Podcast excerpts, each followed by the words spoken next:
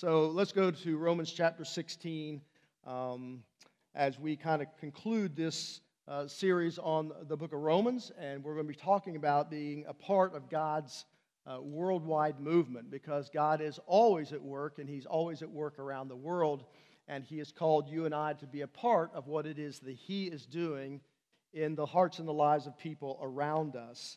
And so Paul began this book in Romans 1:16.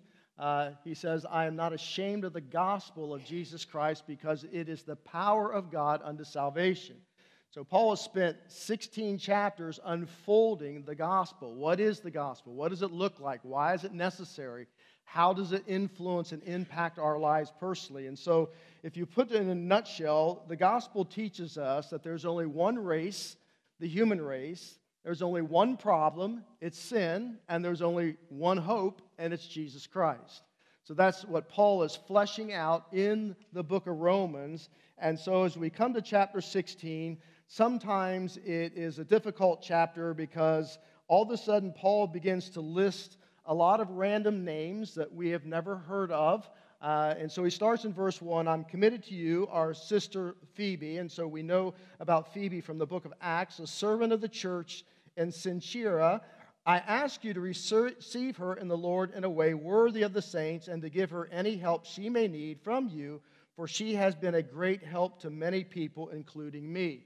And it is believed that perhaps she is the one who took the writing of the Apostle Paul, the book of Romans, and took it to the church in Rome. So then he begins to list random names. It's almost like Paul's Twitter list, right? These are the people who are following him, or like the credits at the end of a movie, which nobody watches when you go to a movie. When the credits start to roll, everybody starts to get up and leave, unless you know that at the end of the credits, there's going to be some bloopers they're going to show that, you know, that were not a part of the movie. You might stay and watch those. And so Paul begins to list off these names, but before we bypass those names, they show us some very unique and distinct things about the early church. We're not going to read through this long list, but it shows us that the early church was very diverse.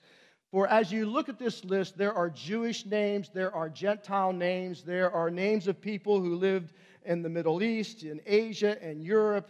And so there was great racial diversity in the church at Rome. We also notice the distinction of class. In other words, there were people of great wealth. They were people who were middle class. They were people who were lower class, as you sift through this list that Paul gives to us. And so there is great diversity in the classification of people in the church. And you get to verse 16, it says, "Now greet one another with a holy kiss." That just perked up the ears of all the single guys. "All the churches of Christ, and send greetings."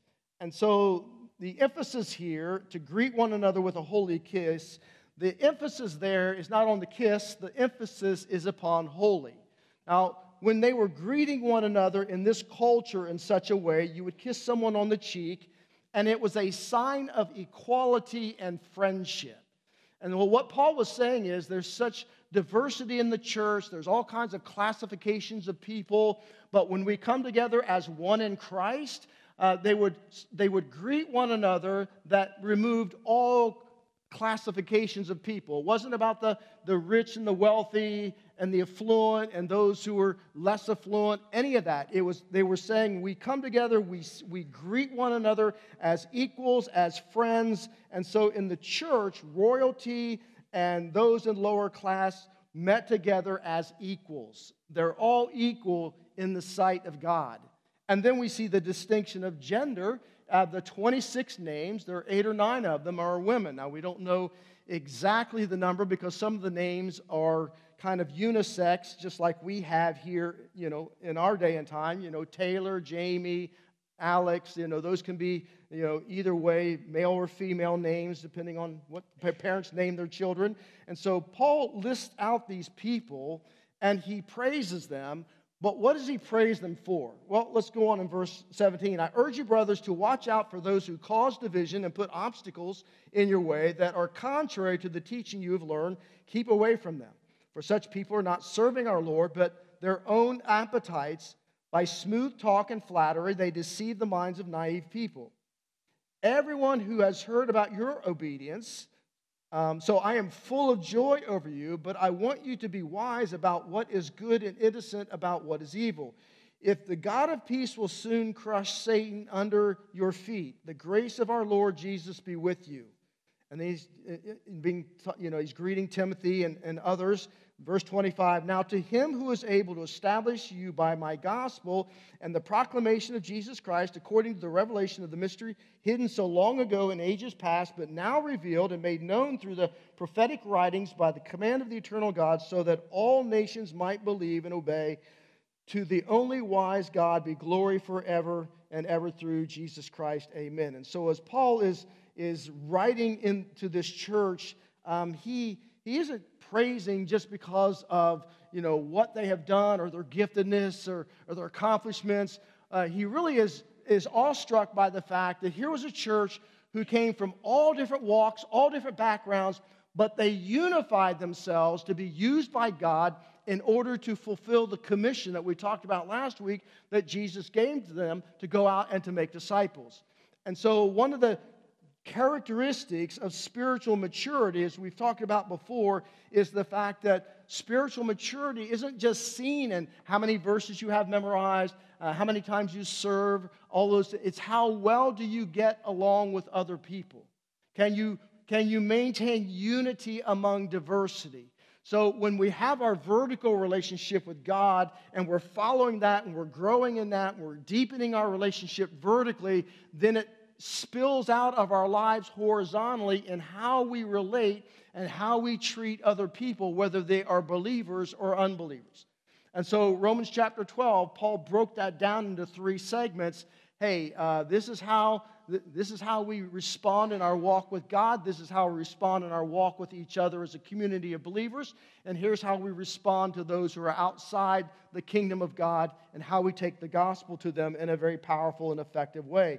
And you'll notice in verse 25 it says, now to him who is able. Circle that word able. He used the same word in chapter 1. Paul is saying is that the same power that saved us, the gospel of Jesus Christ, is also the same power, the gospel of Christ, that grows us and enables us to live our lives as disciples of Jesus Christ.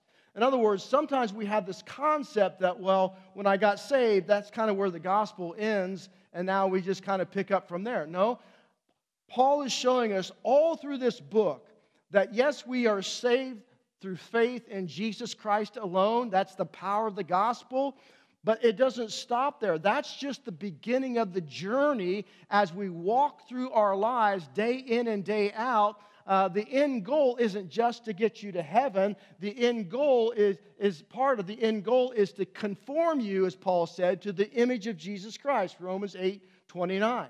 And so the way that God conforms us to Christ is through, again, going deeper in the gospel, in the power of the gospel that enables us to experience change so we can grow in Christ and live for Christ. In other words, just like those in Rome, we are all part of a worldwide movement of God. So here's your first fill in the blank in the top. Ordinary people play an extraordinary role in God's movement. And so this is the list that Paul gives. He's saying, look, there are people from all different stratas of life, ordinary people. But these ordinary people were used by God, whether rich or poor, whether extremely gifted or not so gifted, whatever it might be, they were used by God to change their known world. And God has never forfeited that goal even in our lives. So what I want to do, and we're going to have you flipping through the Bible today. I don't normally do that. I usually just stick right with the text. Is that I want to kind of flesh out how this was possible. Why did the early church have such an impact upon Rome? I mean, this is the Roman government, the most powerful government in their known world, and yet God used these individuals to reach those who were hard to reach those outside of the kingdom of God, because they did three things, and they did it very well, which really describes and fleshes out everything Paul has taught us in the book of Romans. So I'm going to use three words. The first word is abide. abide, because this speaks of what? Our fellowship between ourselves and Jesus, right? Our relationship with him. Again, this Romans 12 just kind of fleshed that out. So I want you to go to a very important verse back in the Gospel of John, Jesus speaking in chapter 15.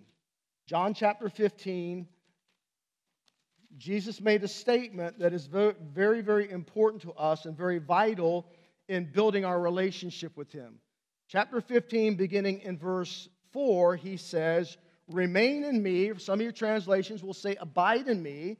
"Remain in me, and I will remain in you. No branch can bear fruit by itself. It must remain in the vine.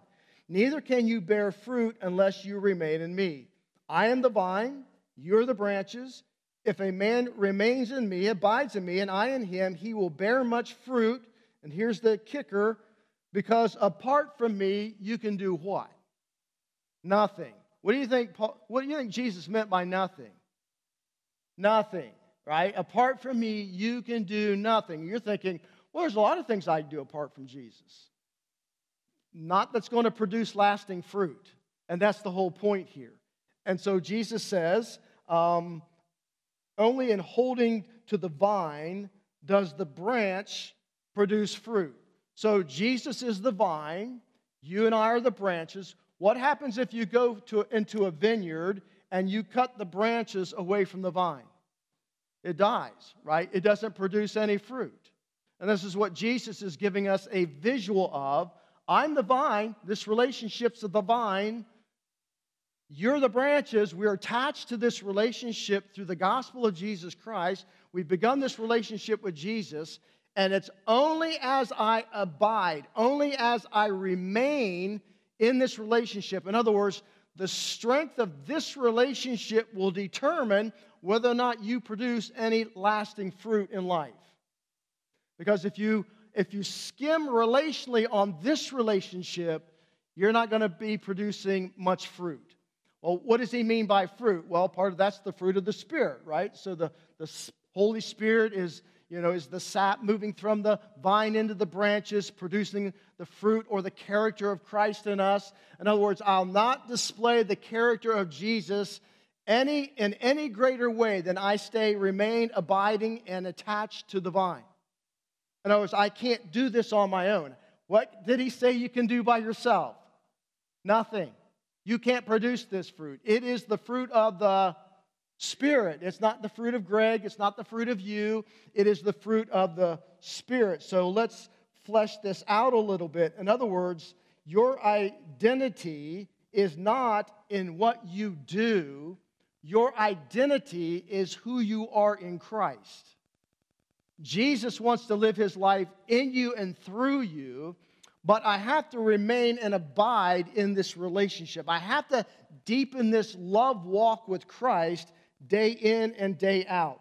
So in Mark chapter 3 and verse 14, when Jesus was calling his initial disciples, listen very closely what it says. He appointed 12 so that they would be with him and that he could send them out to preach. Why did he call them?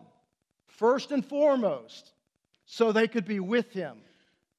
Jesus didn't call them and then just send them out to preach. He says, I want you to be with me. I want you to walk with me. I want you to abide with me. I want you to remain with me. And I'm going to develop, deepen this love relationship. And the natural overflow of this love relationship will be, then you will go out and you will preach. You will share the good news of the gospel of Jesus, right? So they would be with him. Jesus didn't say their purpose was to live for him or to obey him or to honor him, as important as those things are, or even to please him in some way. He says, first and foremost, I want you to be with me. See, oftentimes we think the Christian life is all about doing. It's all about, okay, I got saved, so the whole goal of the Christian life is to stop sinning, all right? That's the whole goal. I got saved, gave my life to Jesus, now I'm just going to stop sinning. That's not the whole goal. The whole goal, the primary goal, is for you to be with Christ, because out of that relationship, everything else flows. Everything. And so by preaching, he was saying preaching means to announce publicly or to make public. Jesus would accomplish his mission through his disciples out of the overflow of their spending time with him. For 3 years, they spent time with him. He was building, developing, deepening the love relationship, and out of that relationship, everything else would flow. So you need to understand that being with Jesus is the ultimate pursuit of our lives. Being with Jesus always comes before doing anything. So here's on your outline, is your primary call is not to do something for Jesus. Your primary call is to be with Jesus. That's so, so important. Because sometimes we get so caught up in doing for Jesus that now we forget to be with him and we skim relationally in our walk with Christ, thinking that we're doing now the will of the Father. Now, the will of the Father foremost is being with Christ, because unless I stay with Christ, abide in him, remain in him, then I will not produce fruit that is lasting. The fruit of the Spirit, the fruit of sharing my life and my faith with other people. And so abiding is all about Jesus being at the center of our lives because everything flows out of that relationship. Listen, I thought I knew everything there was to know about my wife before we got married. Like, we get married, there's nothing new I'm going to learn. Exactly. A lot of stuff I didn't know about my wife until I spent what? Time with her. Not just like talking on the phone, because, back in our day, we didn't have cell phones and all that kind of, you actually had to, had one hanging on the wall and pick it up and dial it, memorize phone numbers. I often wonder what part of my brain is doing now that used to memorize phone numbers, but I don't have to do that anymore. So I learned a lot about her. She learned a lot about me because we spent time together. We were together 24/7. In other words, going to work and those kinds of things, yes, but we were together and like remaining and abiding with each other. And so now, 45 years later, there's not much surprises me because I pretty much know everything there is to know. So the question is, why don't we spend more time with Jesus? Why don't we? Most of us would feel guilty about how much time we actually spend. If you were to put a timer on how much time you spend actually abiding with Christ, just sitting with Jesus, just learning from him, absorbing him. I mean, this is one of the questions I ask people, and I always get the same answer. What is the most difficult thing for you to consistently practice in your spiritual life? And with almost without failure, people will say, I just can't seem to keep a consistent time with the Lord. I've tried it, I've tried different methods, I've tried different times of the day, and it goes well for a while, and then all of a sudden, it's just not going well, and it just kind of gets forgotten. And so we jump up, we start our day, we've not really spent much time with the Lord, we're not really abiding in him, and so it just doesn't go very well. Why is it we struggle so much in this area of our life? Because what Jesus says, this is the most important time in your life that's going to enable you to experience the fruit and the power of the Holy Spirit in your life. Well, let me give you two reasons. Number one was you have an external enemy, whether you realize it or not. His name is Satan, and Satan who's the principality of the air. He is the ruler of this world. He uses the world and himself against you because here's what you know about your enemy. He hates everything about God. He hates everything about God's kingdom. And because you are a kingdom citizen and a representative of the kingdom, he hates you. So he knows that your power lies in the ability to remain in Christ, to produce fruit that is powerful when put in the hands of the Holy Spirit.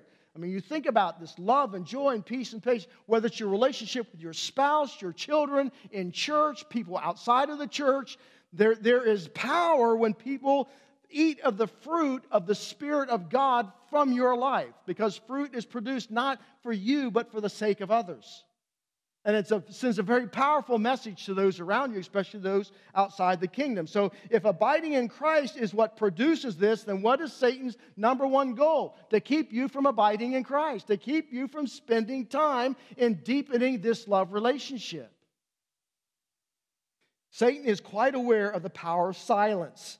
So he's made it his business to monopolize us with three things: noise, hurry, and crowds. Right? Hurry is I fill up my calendar with 1,000 different things, and then I have no margin of time to spend with the Lord. I just jump up, start my day, and go at it.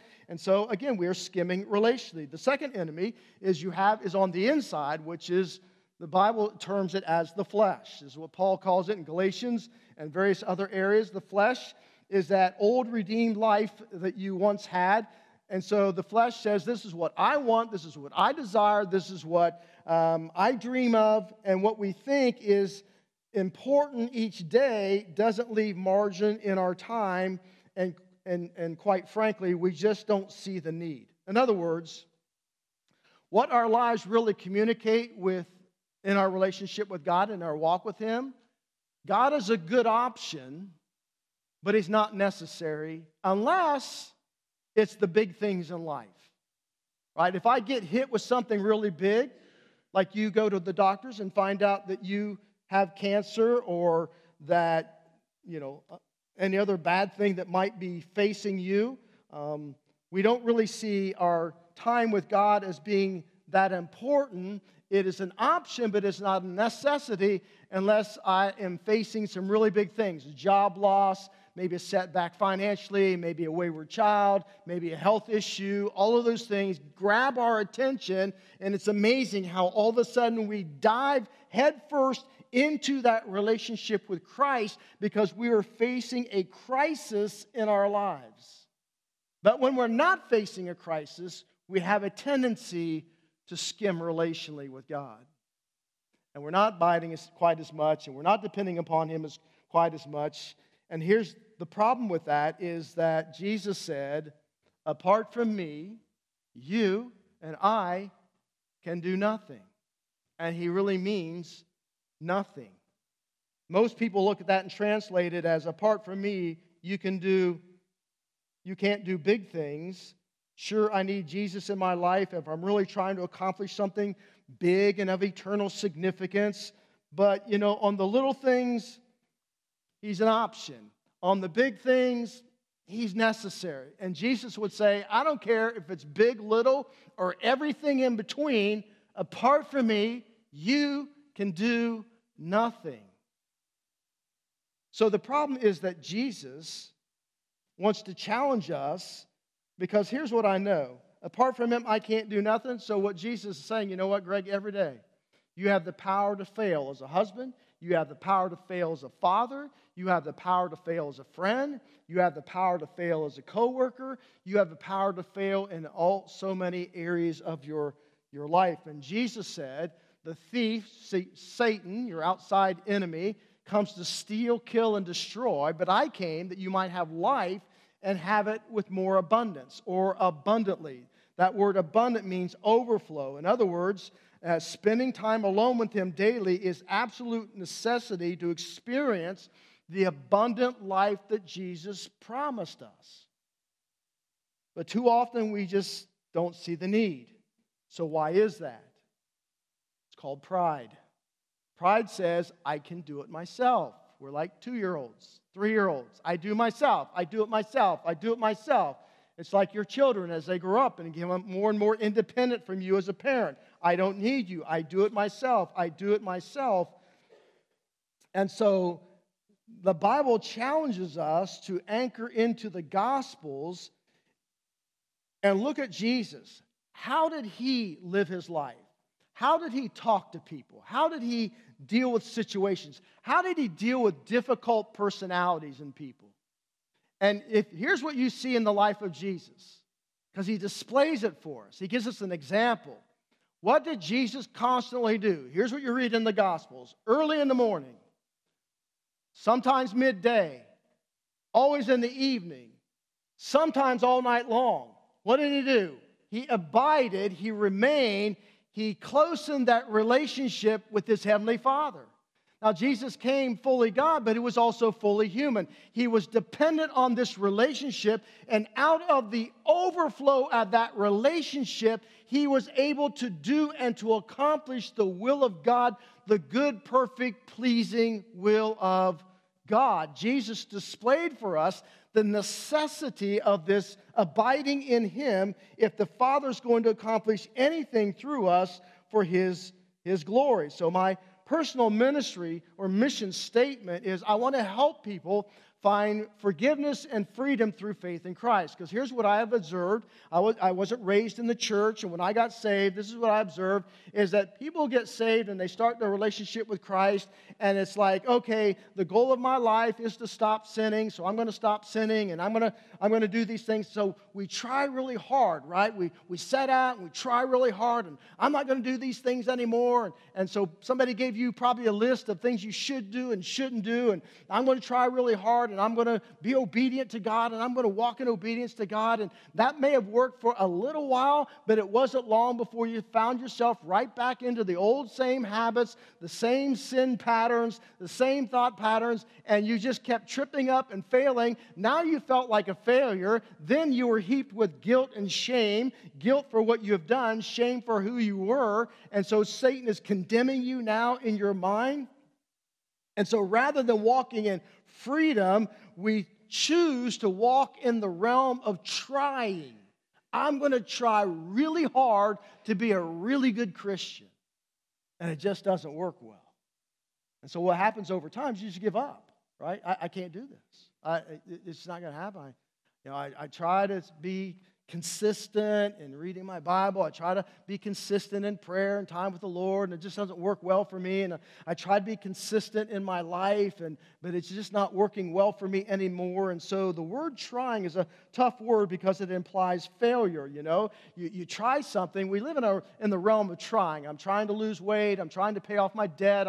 I'm trying to rid myself of certain coping habits and mechanisms in my life. And we hear that word try, try, try. Now, it has a positive aspect to it, but the negative side outweighs it. And so what happens when people try to live the Christian life and they can't do it, they feel disillusioned, they feel disappointed, they feel depressed because I've tried, and tried some more. I have promised God 1,000 times I would never do this again, only to find myself right back in the same merry-go-round. Does that sound familiar? It ought to, because this is the way most Christians live their lives. I lived that way for a long, long time. So then we fail, and then Satan just beats us up, and we think to ourselves, I just didn't try hard enough. And we try some more. So let me ask you, here are some of the symptoms of trying really hard to follow Jesus. You believe that spiritual growth and spiritual maturity are something that is earned. It's like, if I do really well, it's like I store up money in God's bank account. And if I do something really stupid, then I make a withdrawal. And so I'm always hoping I have more money in the account than I'm withdrawing off the account. And so as a result of that is the second symptom is that we have this constant underlying feeling of guilt. And in order to kind of rid ourselves of that, we get into the comparison mode and say, well, you know what? I may not be doing too well, but at least I'm doing better than so-and-so. In order to try to offload this guilt and shame that we feel in the depth of our being. And so many, again, believe that the primary goal as a follower of Jesus is to try to avoid sinning, which is a form of religion. It's nothing but slavery and bondage. So let me ask you a couple of questions. As a follower of Jesus, do you want to sin? Do you? Now, you might like, yeah, I mean, I realize there's times I just like want to. The answer to the question, really the correct answer is no. You don't. Now, remember, when you got saved, there was still the flesh side of you, right? The old thought patterns, the old sinful patterns that are firmly entrenched inside of you. But what did God give you when you were saved? When God says, when you gave your life to Jesus, you became a new creation in Christ. The old is gone. the new has come. Right? These are aorist tense verbs, which means it's a past completed action, never to be repeated again, because it doesn't need to be. Old's gone, the new has come, your new creation in Christ. Therefore, watch this, the Spirit of God who lives inside of me never has a desire to sin. And so as I'm abiding in Christ, who is it that's flowing? Who's the sap flowing from the vine into the branch? The Spirit of God. So the Spirit in me does not want to sin, but the flesh side of me, oh yeah, it does. So Paul said in Galatians chapter 5, what? There's this struggle, this battle between, am I going to walk in the Spirit or am I going to walk in the flesh? This is important. Well, so that brings me to the second question. Well, does a Christian have to sin? Like if Satan's tempting me, the flesh is tempting me, do I have to sin? The answer to that question is absolutely not. Here's what Paul said in Romans chapter 6, verses 6 and 7. Knowing this, that your old self has been crucified with Christ. When did that happen? The moment I gave my life to Jesus. In order that our body of sin might be done away with, so that we would no longer be slaves to sin, for he who has died is free from sin. 1 Corinthians 10:31, Paul wrote this.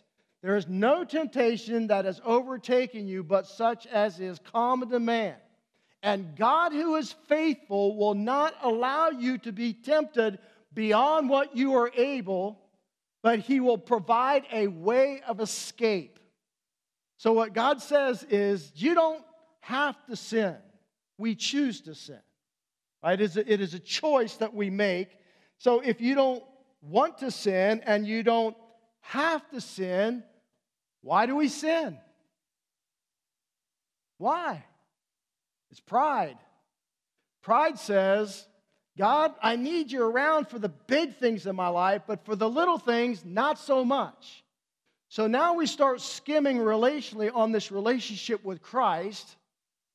And so we live with the mindset, I'm going to try really hard, and if I fail, I'm going to try harder, and I'm going to try harder. And so it becomes this vicious cycle. We're confronted, we're convicted about our sin, and we promise God, I'll try harder, I'll do better the next time. And we have a little bit of success, and then all of a sudden we cave into that temptation once again, and now we feel guilt and shame and condemnation. We make bigger promises, and I'll try even harder than I did before, and it becomes this vicious merry-go-round that we just can't seem to get ourselves off of.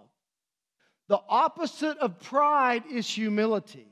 Humility says, I say to Jesus, Lord, I really want to spend time with you. I really want to deepen this relationship, but Lord, I can't. I've tried, I have failed, I can't do it. I've tried 1,000 times to get this right, and I just can't do it on my own. And God says, that's exactly where I want you, because when you come with an attitude of humility, all of a sudden the grace of God begins to flood you, overtake you, and enables you to build this love relationship that overflows through your life, that enables you to have the grace of God and the presence of God so active in your life. In essence, the only way I get off this merry-go-round of sin is that I am so in love with Jesus that sin is not even tempting me anymore, because I'm tapping into my new nature, my identity in Christ, and the Spirit of God is empowering me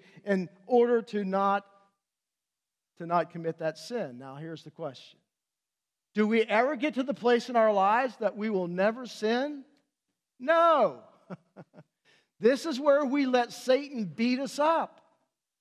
Did the Apostle Paul, this guy was like head and shoulders above me, spiritually speaking.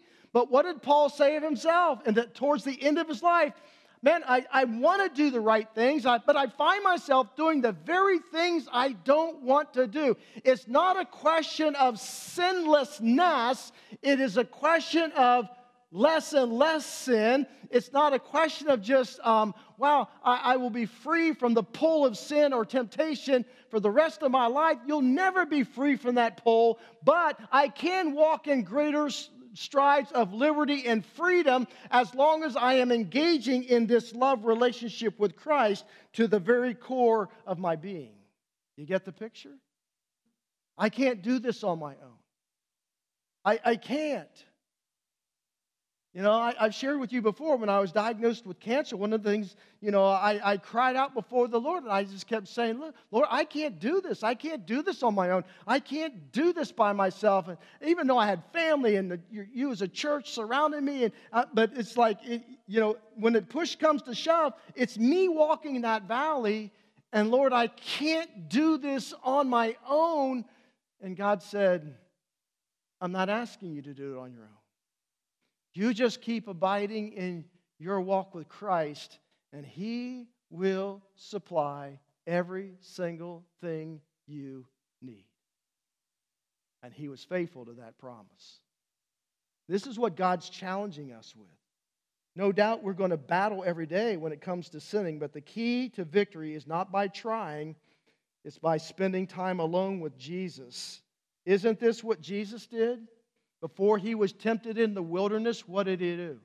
He spent 40 days praying and fasting between Himself and His Heavenly Father in preparation for the temptation experiences that He was going to be challenged with.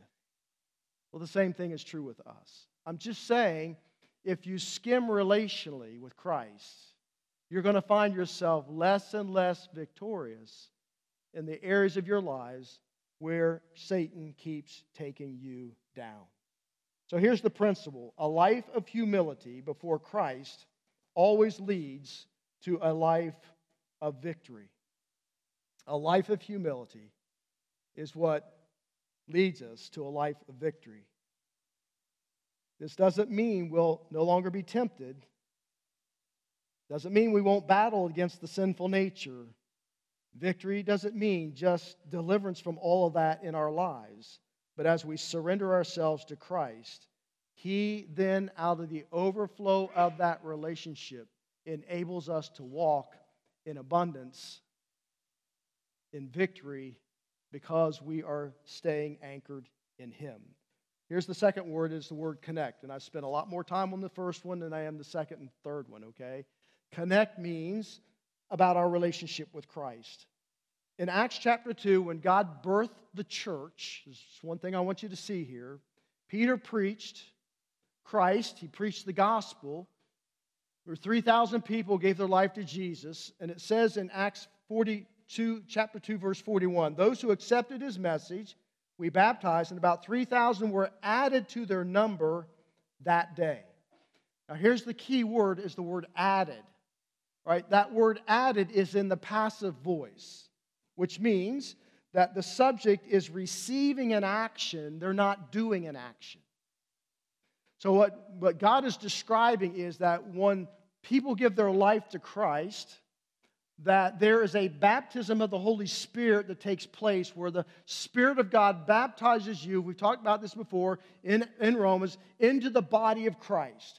You are in Christ, He is in you, you are baptized into the body of Christ, the universal church, the church of God, the family of God, the kingdom of God, and certainly then there are local congregations, and somebody comes and receives Christ as their Savior and Lord, and we have, you know, you come and you go through water baptism, which is a sign and a signal to those who are here that, yes, I'm a follower of Jesus Christ, and I want to take it public, I want everybody to know that I'm an authentic follower of Christ. And so immediately, what did God do? When those 3,000 people gave their life to Christ, He baptized them through His Spirit. Remember, passive voice, somebody outside of them who's doing the baptizing into the body of Christ, they became a part of the family of God. We use the word born again. When a baby is born, normally it is born into a family. When you are born again spiritually, you are birthed into the spiritual family of God, the church, which Jesus said that He would build. And so being a Christian is entirely relational, beginning with our relationship with Christ and also our relationships with each other in the body of Christ. So as Paul was writing letters and others to the churches, it was all very relational. For example, when you read those letters and you see the word you, it's in the plural form. In the South, they would say you all. So everything about the church is about you all collectively together, connected together by a common gospel found in Jesus Christ. And so the reality is, because I have a relationship with God, I now have a relationship with God's family. So when you look at the Bible and you read stories about Moses and Abraham and David and Jesus and Peter and Paul, you are literally, those of you who love genealogy, you are literally reading your family's history. Because you are now a part of this family of whom they also are a part of. Your status in God's family is not rooted in your performance. It is rooted in your position in Christ. Now, why do I say that? Because my relationship with God is what enables me to fully enjoy my relationships with others. And so out of this relationship with God overflows the life of Christ in me and through me. Here's the unique thing. God also uses you, we together in the local church, to help us grow in our relationship with God. It's like cyclical.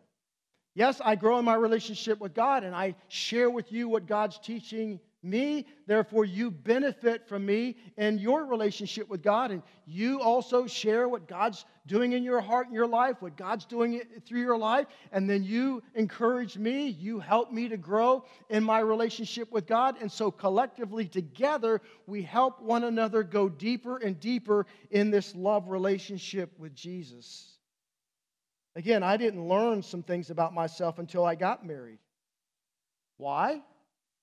Because nobody was close enough to me who could see the flaws and the faults and the failures until I got married. All of a sudden, listen, you don't know what it's like to live on the other side of you, but your spouse does. Your children do. Your really close friends do. And so God uses that like a mirror, and it holds it up in front of us like the Word of God and says, Greg, these are your faults, and these are your flaws, and these are your failures. And so God uses that in order to release within me the desire to bring change in my life and in my character. That's why Hebrews 10:23 through 25 says that we are to spur one another along, means to prod one another along in our spiritual growth. And so your relationship with God is personal, but it was never meant to be private. We need each other. That's why connection is so important, that you connect, large group, yes, worship service, smaller groups, yes, because that's where you do life together. That's where you challenge one another, you encourage one another, you pray for one another, you enable one another to grow deeper in your walk with God. I thank God for the countless numbers of people through the course of my lifetime whom God has used to help deepen my walk with Him. And that's why it's so important that we be a part of a local church. And then the last word is the word share. It speaks about my relationship with the world. Jesus said this in John 17:18, "As you have sent me into the world, I have sent them into the world." Who's the them? We are, right? Christ has sent us into the world. That means evangelism, mission trips, missionary work. These activities are not specially designated for the Navy SEALs of the church, right? We all are a part. What did I say from the very beginning? Ordinary people like you and I. God can do extraordinary things in us and through us. Why? Because I have the ability? No. Because Christ has the ability, and as I deepen that love relationship and walk with Christ, and the Spirit of God begins flowing in you and through you, and He begins developing you, forming and fashioning your mind into the mind of Christ, and developing the character of Christ in you and the fruit of the Spirit, so that you begin to live the life of Christ, and therefore God uses you in very powerful ways in order to affect and impact the lives of others. You are one of a kind. But sometimes we kind of back off. Everyone is called. You are either a missionary or you're a mission field. All right, if you're a saved believer, follower of Jesus Christ, you are his missionary into the world, into your neighborhood, into your school, into your workplace, where you rub shoulders with people.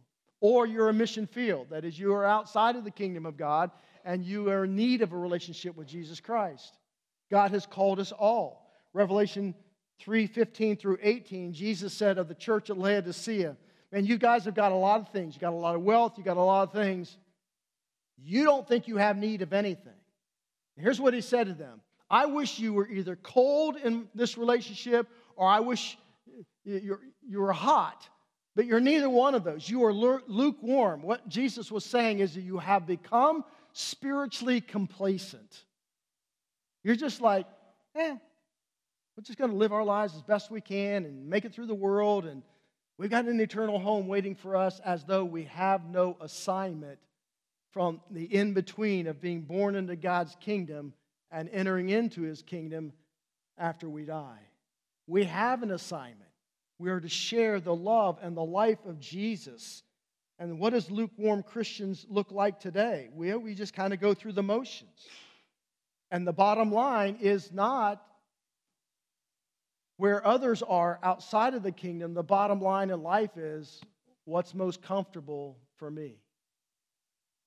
This is why the health, wealth gospel is one of the most notorious, gospel presentations ever. Like, God's just all about making your life comfortable, healthy, and, giving you everything you want and you desire and you please. That was never God's intention.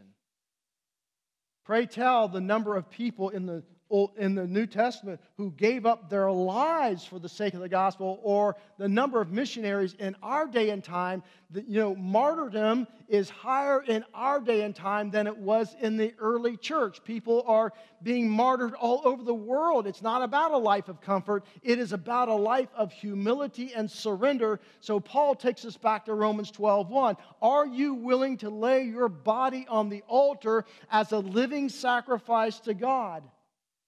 That you would walk in his holy, pleasing will for your life.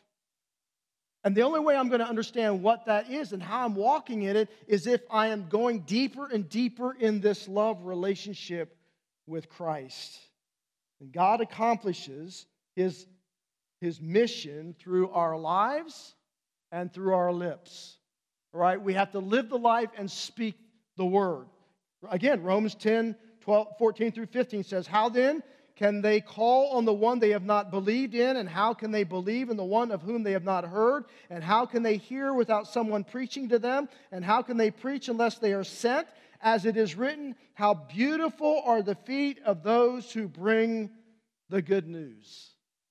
Again, Jesus was our example. Out of the overflow of his walk with God, this intimate relationship, he allowed God to use him to be on mission for the kingdom of God, which ultimately brought glory to the Heavenly Father. So here's your last two fill in the blanks, and we're done. Your greatest obstacle to the expansion of God's kingdom will be found in your own self-centeredness. See, if I'm self-centered, it's about me. It's still about me. That's the flesh.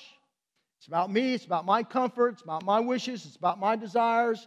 If God can fit himself in to, my agenda and what I want out of life, great. If not, it's an option, but it's not a necessity.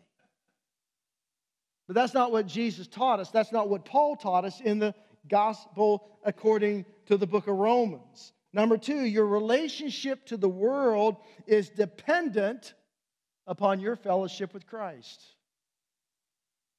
We are a fellowship of people deeply in love with Jesus, enjoying fellowship with one another, and living with our yes on the table in order to join in with our Father as he expands his kingdom. And the way that we do this is by abiding in Christ, connecting in community, and sharing the mission of our Savior. That is our calling. That is our commission, because the gospel of Jesus Christ is the power of God unto salvation.